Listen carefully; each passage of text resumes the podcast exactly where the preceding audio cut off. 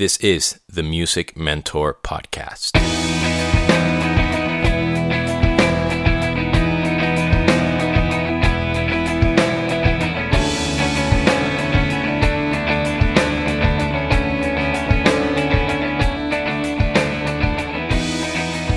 What is going on, my friends? This is Demian, your host of the Music Mentor podcast, and welcome to episode number 237. As you well know, the heat wave here in LA is absolutely incredibly horrific. So today you might hear a lot of AC noise in the background. So for that, I apologize. But anyhow, I hope you're all doing well. And today's week is, or today's episode, I should say, is very much centered around you love them, you hate to love them, around drummers, and specifically about the question if you should buy an electronic drum set. But as ever, before I get started, I want to give a shout out to the wonderful companies that I endorse Zildjian Cymbals, LP Percussion, Vater Drumsticks, Remo Drumheads, Gibraltar Hardware, Cympad Accessories, Yucca Tape, Kala brand U basses, and last but not least, oh, no, not yet. Nirvana handpan, specifically their Acolyte model. And last but not least, Ultimate Ears in ear monitors. And if you're ready to purchase a new set of ears, if you want some earplugs, if you want some Bluetooth speakers, look no further. Ultimate Ears is the cream of the crop. And when you're ready to purchase them, you can email my friend Joe Lester, who works at Ultimate Ears, at ultimateaudiojoe at gmail.com. Send him the code DA20 and you will get a 20% discount across the board. So look for uh, the products on their website, check them out, and then hit up Joe whenever you're ready. And trust me, the discount will be worth it. Their products are unbelievable. Now let's get started. Electronic drum sets, they are very much a point of contention among us drummers, or at least it was for me for many, many, many years mainly due to two aspects. One of them, them being not real drums. And to a degree, I was a purist, and I still am to a degree. And I was always, I wouldn't say against electronic drum sets, but I was just not a big fan. The other reason was because of how expensive they were. And among those misconceptions, as you would expect, there's some ignorance to it and some judgment and some assumptions. And it wasn't until early 2000, uh, 2001, I want to say, or maybe late 2001, that I was in an apartment in Boston and I needed to practice. And I bought a Yamaha DTXpress, the first ones that ever came out, I'm pretty sure and I had a blast and I really enjoyed it, but I was making a lot of noise and the neighbors downstairs complained. That was basically it. I sold it and I just kept playing uh, acoustic drum sets forever. I didn't contemplate owning uh, uh, uh, an electronic drum set. And why? Well, it was because that is nowhere near what I wanted to do with my time. I didn't want to play an electronic drum set. I didn't want to depend on uh, electronics in general. And I didn't want to spend money on an instrument that I wasn't going to use. So, in other words, I would buy this thing and then I wouldn't, I could never take it anywhere. And this is way before I could have even predicted using the brain as a trigger system eh, or adding one pad to my setup and whatnot. So, fast forward to a couple of years later, three or four years later, where D drums um, or V drums, I should say, by Roland were so expensive, but the technology was was getting up to a point where they sounded really, really good, and the mesh heads started coming out, and it felt like a thing. And it was something that was somewhat interesting, but again, you would sit behind there, and it was very, very weird. Eventually, they came out with the cymbals that were pretty cool, and bands like Orgy and other bands were using V drums and real cymbals or just full on V drums. And it started being this thing in the industrial rock world that I was kind of liking, and some of the new metal stuff, and I was digging. But I just never pulled the trigger. I never really liked it, and I just thought it was kind of lame. Why, again, or another reason was for me, drums are about basically three things hitting the kick drum really hard, or depending on the style of music, of course, but you know, the bass drum being the bass, as in B A S E, of my drumming. I'm very much a heavy rim shot hitter. I love hitting the rim shot on the snare drum. And I do a lot of articulation and dynamics on my hi hat. I'm very expressive with my hi hats, or at least I try to, I believe I am anyway. So those three things don't exist on a V drum or an electronic drum set. So by that alone, by that criteria alone, I was like, you know what? This is never going to happen. Fast forward even more to now technology. The prices have dropped. There's not only V drums by Roland, but there's a ton of different companies creating amazing things that sound pretty good. I was with the ddrum drum company for a while. I'm no longer endorsed with them. I left the company a few years ago, but they made pretty decent and pretty good, affordable drum machine, uh, uh, uh, electronic drum kits. And times have changed in terms of where people are living, how much space they can afford, the size of their apartment, and they don't want to compromise their practicing or their musicality. So drum electronic drum sets are becoming more and more popular. You don't need me to tell you that. You can just go to, on Guitar Center, and I'm sure you'll see that they're promoting more of that than acoustic drum sets almost. And there has been a shift in the way I've been thinking. And I do not own an electronic drum set, but I've seen a couple of my students use it, and I've sort of left that judgment aside, and I've started understanding why I I respect it now more than before. And it's not like, you know, wow, the industry took a change and now I'm now it has my respect. That's not how I mean it.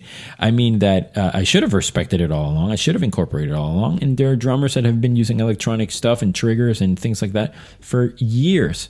Namely, a guy like Rick Allen of of uh, Def Leppard. You know, somebody that has revolutionized that side of the world. And I've seen it up close. I was very lucky to be a guest in at, at, a Def Leppard show, and I was behind this little canopy behind the drum kit, and I saw Rick Allen play, and I saw what he was doing. It was uh, on another planet.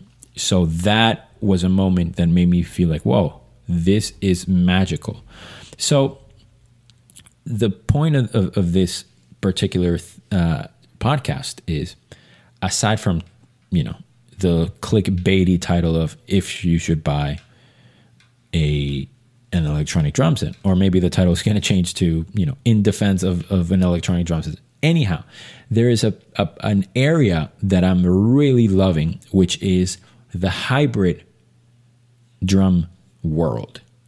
And I'm not talking about adding electronics to your drum set, which is a definition of hybrid drumming, but I'm talking about making your acoustic drum set through triggers sound like a real drum set for at the least or at least on headphones and for you to do lessons and recording or Twitch streaming.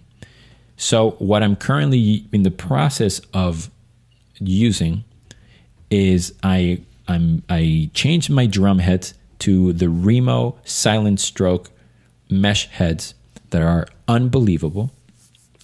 I have one for my kick drum, my snare drum, and my floor tom. I didn't get one for my rack tom just because I want to practice uh, on a three piece. And I knew if I had one all set, I would just be using it a lot. So I just kind of wanted to go back to basics kick, snare, floor tom. All mesh heads. Then through my dear friends at Zildjian, I am waiting actually this week for a shipment of their low volume cymbals that are incredibly helpful to, like I said, lower the volume, but they sound and feel like real cymbals or pretty damn close. So I absolutely love that. And even though I am not a Yamaha drum endorser, I do have to say that I love their Yamaha EAD10 drum module, which is basically an electronic acoustic sl- uh, electronic slash acoustic drum module. So what it does is that it has a trigger and a in a microphone that goes on top of your bass drum and it picks up your whole kit. If you're playing an acoustic drum set, it would be pretty amazing. You put headphones on and you can assign different types of sounds and it manipulates the sound. You can add reverb, you can add echoes, you can add the volume of the trigger and so on. But you can add other triggers to it to make it sound like the sounds that are in the machine. And it's amazing. It's a great way to practice.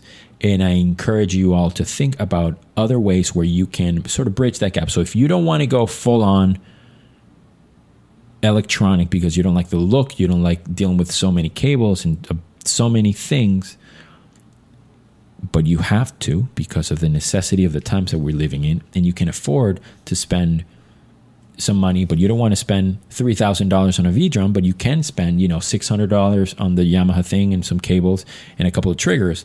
I would encourage you to think about that and and and really look into how you can bridge that gap and not think like I used to think that it was a binary thing, you know, one or zero, either no electronic drum sets or a V drum. And that's not the case. There are so many options in between that I encourage you to do the research and I encourage you to check out, of course, the Remo Silent Heads It's something that I love, not only because I proudly endorse Remo, but because they're outstanding. Out of all the companies, I think they make the best the best drum heads. There are mesh. Drum mesh. You know what I mean. And again, as far as cymbals, I don't like putting rubber stuff and mutes on my cymbals. I really dislike that. And the the Zildjian low volumes are just outstanding, and they have different packs. You can get a two cymbal one with when you have a pair of hi hats and a crash ride, or you can have three or four. So I encourage you to check that out. And if you like me, were very sort of anti electronic drum sets, I encourage you to open your mind and try something that is going to help you plug it into a mixer and you can stream right away, or you plug it into your audio interface and it's going to be super helpful. And you can also, if you have an SPDS pad, that's an extension right there for you. So I can add a bunch of sounds and samples right there through my computer and just be more, much more dynamic. And here's the thing more than anything, if you are sort of concerned that this is going to turn you into a electronic drum drummer, don't worry about it. This is just this might be temporary because of what we're living with currently and what we're going through.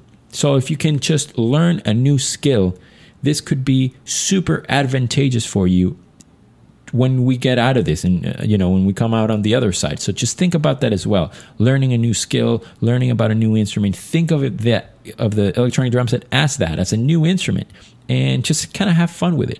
And as always i'm more than more than glad to answer any sort of questions that you might have and before I go, I want to mention a couple of things. On one hand, to remind you that not only do I do and offer one on one personalized music mentorship sessions in which like this podcast, I am to motivate, inspire, challenge you, and empower. But more than anything, I listen to you and I want to get to the bottom of what it is that you want out of your life in this beautiful music ecosystem that might seem dark and might seem very confusing and uncertain right now, but I promise you things are going to go back to normal and hopefully even better. So that's one thing. And also, if you're interested in drum lessons, guitar lessons, bass lessons, I'm always available. And you can find me on my website, demianarriaga.com, or my socials at demianarriaga. So that's one thing on the sort of educational side. On the other hand, I am loving Twitch and I'm so loving the community that we're building there. And I'm doing on Mondays I'm doing this after the, this particular show this week, but on Mondays, I'm doing a live music mentor show on Twitch. And it's usually one or two or sometimes three hours in which I talk about similar concepts and topics as I do in this podcast. And I do a lot of interaction with people that ask me questions. They ask me about anecdotes, and we go on these deep rabbit holes of music in, in the world, the, the world as a, as a touring musician adversity I've faced, and so on and so forth. So keep that in mind. I do those on Mondays at 5 o'clock Pacific. I also stream on Tuesdays where I play a bunch of salsa request songs on congas. Uh, Wednesdays, I do an hour and a half or two hours handpan improvisation for my Spanish back Spanish speaking friends. Um, on Thursday, I do the Music Mentor, but more like a hang in Spanish, talking about all kinds of things music related. And then on Saturdays, I do a DJ set, more like a selector set, depending on the vibe. And I've been doing, I did a London musician based one, I did a Jonas Brothers show, I did a Richard Kotzen show, I did a salsa show, I did a R&B neo soul show, and next week it might get heavier this week on Saturday. So anyhow, thank you so much for listening. This was the Music Mentor podcast.